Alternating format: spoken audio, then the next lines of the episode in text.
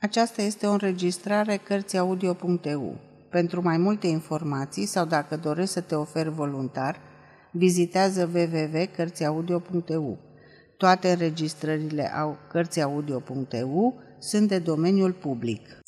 Edgar Wallace Misterul Narcisei Galbene Capitolul 1 O ofertă respinsă Mă tem că nu vă înțeleg, domnule Line. Odette Rider îl privi cu un aer grav pe tânărul a plecat cu nonșalanță peste birou. Pielea albă a fetei se îmbujorase ușor, iar în ochii cenușii avea o sclipire care ar fi pus în gardă un om mai puțin convins de genul și de puterea sa de seducție decât Thornton Lyne. Numai că el nu vedea ochii. Privirea sa aprobătoare detalia perfecțiunea siluetei, spatele drept, ținuta admirabil a capului, mâinile fine și grațioase – Tânărul își a zvârlit spre spate șuvițele negre de păr și surise. Îi plăcea să creadă că are un cap de intelectual și că tenta puțin bolnăvicioasă a pielii sale putea fi numită paloare de poet. Ochii săi o părăsiră curând. Privi prin fereastra uriașă ce dădea spre holul plin de animații al magazinelor Line.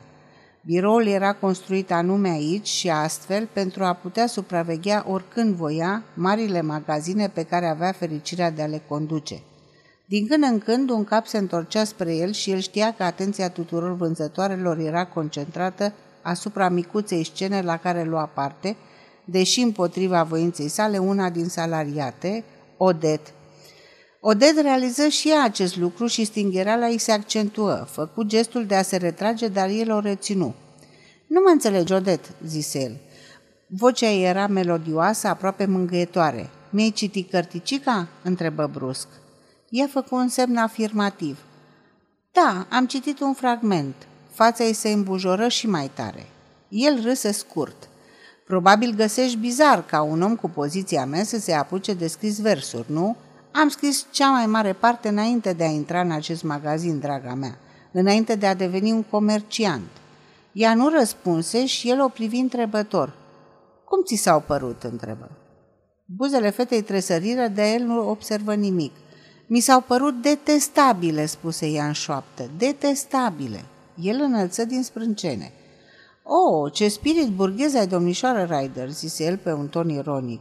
Aceste versuri au fost aclamate de cei mai buni critici din țară ca reproducere ale frumuseților vechi poezii grecești. Fata fu pe cale de a replica, dar se răzgândi și rămase cu buzele strânse.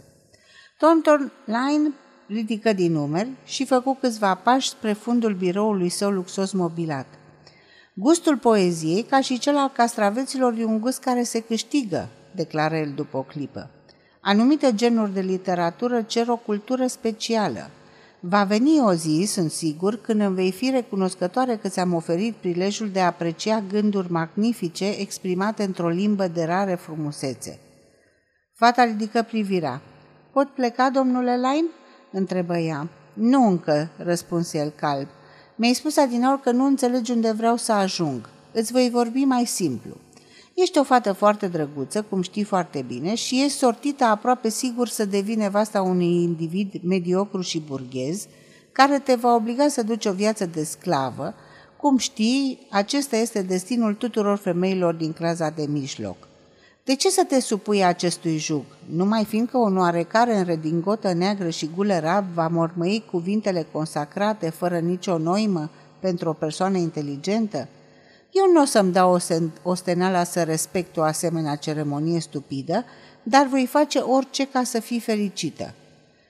Încet se îndreptă spre ea și așeză o mână pe umăr. Instinctiv ea se crispă, el începu să râdă. Ce zici?" Fata îl privi în față cu ochi strălucitori. Vorbi cu o voce fermă. Se întâmplă să fiu una dintre acele persoane mediocre și burgheze care dau importanță cuvintelor mormăite despre care vorbeați. Totuși, sunt destul de deschisă la minte pentru a ști că ceremonia matrimonială nu te face nici mai fericit, nici mai puțin fericit dacă e sau nu respectată. Însă fie că e vorba despre căsătorie, fie despre altfel de legătură, aș vrea ca măcar să întâlnesc un bărbat. El încurtă sprâncenele. Ce vrei să spui?" întrebă cu o vorbă care, voce care își pierduse dulceața. Tânăra cu lacrimi de mândrie în glas îi răspunse. Nu-mi doresc o creatură suspectă care pune sentimente oribile în versuri insignifiante. Vă repet că îmi doresc un bărbat. Figura lui Lane deveni lividă. Îți dai seama cu cine vorbești?" întrebă el ridicând vocea. Vorbesc cu Thornton Line, spuse ea, proprietarul magazinelor Line, patronul Odetei Ryder, care îi smulge în fiecare săptămână trei lire sterline. El se sufocă de furie. Fii atentă, zise el, fii atentă. Vorbesc cu un om a cărui viață e un reproș la titlu de om, continuă ea grăbit. Un om care nu e sincer în nimic, care trăiește pe seama inteligenței și reputației tatălui său, pe banii câștigați din munca unor oameni care valorează mai mult decât el. Nu mi-e frică de dumneavoastră, iar aruncă ea cu dispreț. Da, știu că va trebui să părăsesc această casă și o voi face chiar în seara asta. Line era rănit, umilit, aproape distrus de disprețul fetei. Ea realiză situația dintr-o dată și delicatețea naturii sale feminine o făcut să se oprească. Regret că am fost atât de dură, spuse ea cu un ton îmblăzit, dar dumneavoastră m-ați provocat, domnule Line.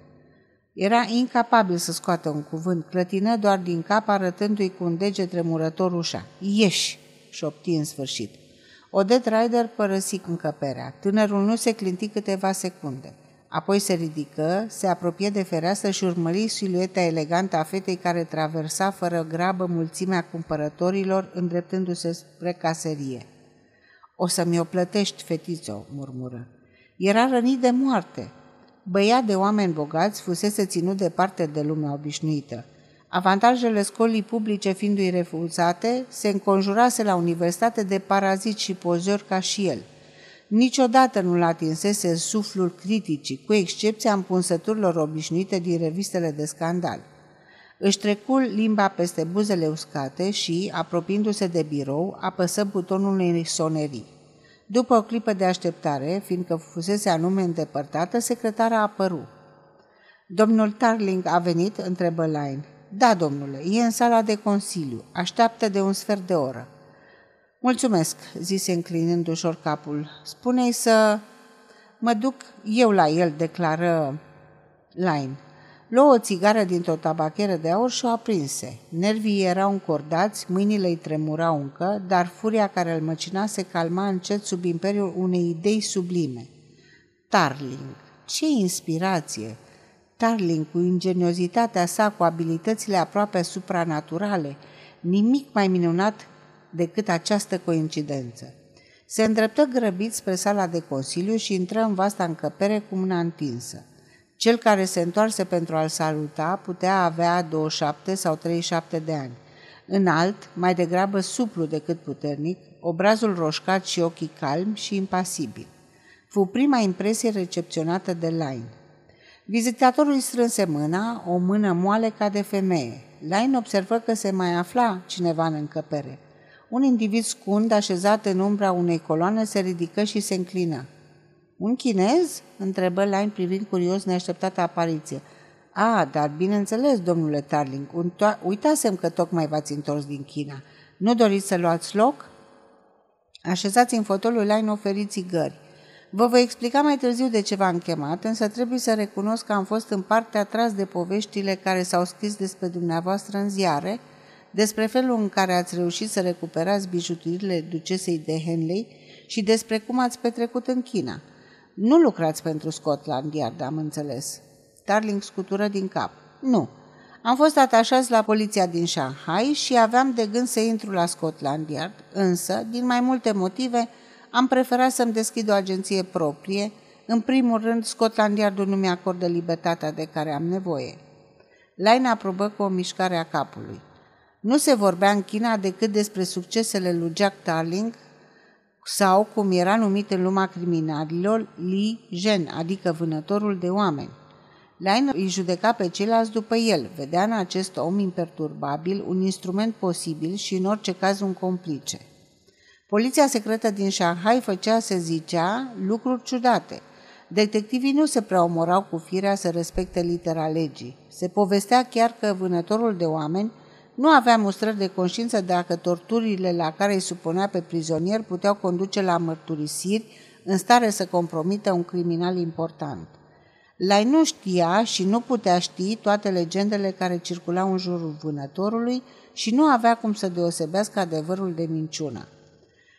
Cred că am înțeles exact de ce m-ați căutat, spuse Tarling. Vorbea încet, cu o voce tărăgănată. Mi-a scris că bănuiți pe unul din angajați că v-ar fura de ani de zile. Un domn Milborough, directorul firmei dumneavoastră. Line îl opri cu un gest și coborâ vocea. Aș dori să uitați asta pentru moment, domnule Tarling. Mai mult, vreau să vă prezint acestui Milborough care ne-ar putea ajuta în îndeplinirea altui plan. Nu zic că Milborough ar fi cinstit, ori că bănuielile mele n-ar fi fondate, însă pentru moment am ceva mult mai important de rezolvat și v-aș fi recunoscător dacă ați uitat ce v-am spus despre Milborough. O să-l chem. Se îndreptă spre o masă lungă unde se afla telefonul și formă un număr. Spune-i lui Milborough să vină în sala de consiliu, te rog, se adresă telefonistei. Se apropie de vizitator. Afacerea cu Milborough mai poate aștepta. Nu sunt sigur dacă o să-i dau curs. Ați făcut deja cercetări? Dacă da, ar fi bine să-mi spuneți esențialul înainte de soțirea lui. Darling aruncă o privire într-un carnețel pe care o scoase din buzunar. Ce salariu îi dați lui Milborough? 900 de lire pe an. Trăiește pe picior mare, 5.000 de lire pe an, poate chiar mai mult. Are o casă pe malul mării, dă petreceri costisitoare.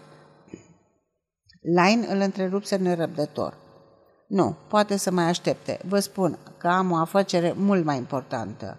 Milborough poate că e un hoț. M-ați chemat, domnule? Line se întoarse brusc, ușa se deschisese fără zgomot și un bărbat se oprise în prag cu un zâmbet servil, neîncetând să-și frece mâinile ca și cum s-ar fi spălat cu un săpun imaginar.